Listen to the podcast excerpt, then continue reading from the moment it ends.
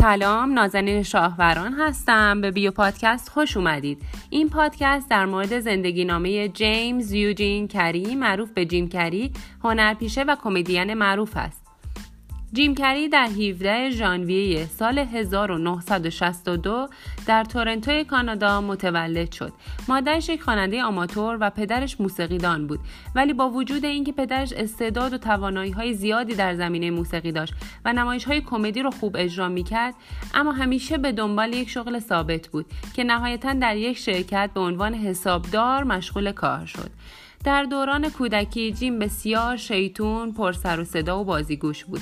از کودکی علاقه زیادی به بازیگری و اجرای کمدی داشت، تا اونجایی که وقتی تنها 10 سالش بود یه نامه به کارول برنت نوشت که من سرشار از استعداد و تجربه هستم و باید در یکی از نمایش‌های کمدی تلویزیونیتون به من نقش بدید.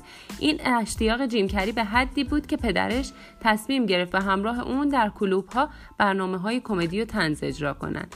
تو این دوران بود که مادر جیم به شدت مریض شده بود و در بستر بیماری بود و جیم به گفته خودش برای عوض کردن حال هوای مادرش به اتاق اون میرفت و شروع میکرد به شکلک در آوردن انجام کارهای طنزآمیز که باعث خنده مادرش بشه. این کارو فقط و فقط برای بهتر کردن حال مادرش انجام داد، ولی تاثیر زیادی در اجراهای اون گذاشت. اما مسیر زندگی جیم کری به این روال ادامه پیدا نکرد. وقتی جیم 14 ساله بود، زندگی ورق بعدش رو رو کرد.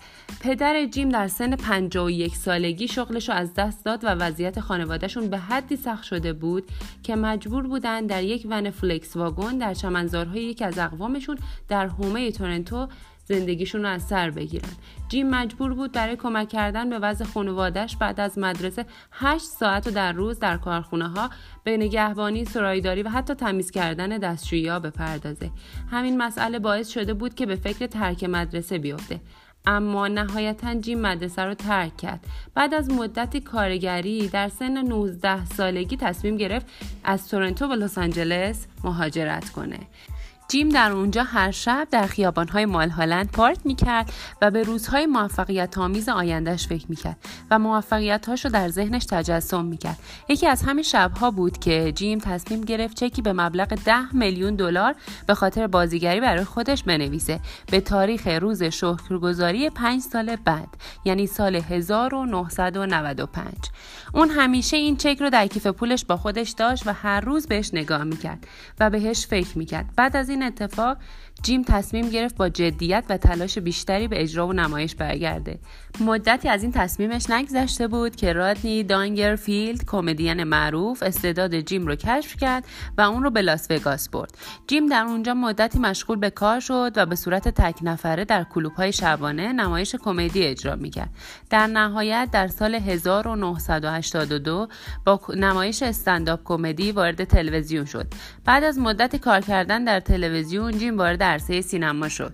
سینما همون جایی بود که جیم از کودکی انتظارش رو داشت، همون عرصه‌ای که همیشه بهش فکر میکرد. اما شروع فعالیت‌های سینمایی جیم کری چندان موفقیت‌آمیز نبود. جیم تا 10 دهه در سینما هیچ نقش مهمی رو بازی نکرد و اصلاً نتونست اونجوری که باید استعدادهاش رو نشون بده، ولی اصلاً ناامید نشد تا اینکه سال 1995، همون سالی که چک صادر شده بود، در انتظار دریافت اون مبلغ بود که فیلم احمق و احمقتر دقیقاً برابر مبلغ چک رو به عنوان دستمزد بهش داد. و اما فیلم ایس ونترا پایان دوران سخت فعالیت‌های سینمایی جیم بود. اون در این فیلم علاوه بر بازیگری به عنوان یکی از فیلمنامه‌نویس اصلی فیلم بود و تونست برای اولین بار استعدادها و توانایی‌هاش رو در زمینه کمدی تا حدودی نشون بده. حالا دیگه جیم بر تمام موفقیت‌هایی که در ذهنش داشت رسیده بود و به تمام تصورات و آرمان‌هاش دست پیدا کرده بود.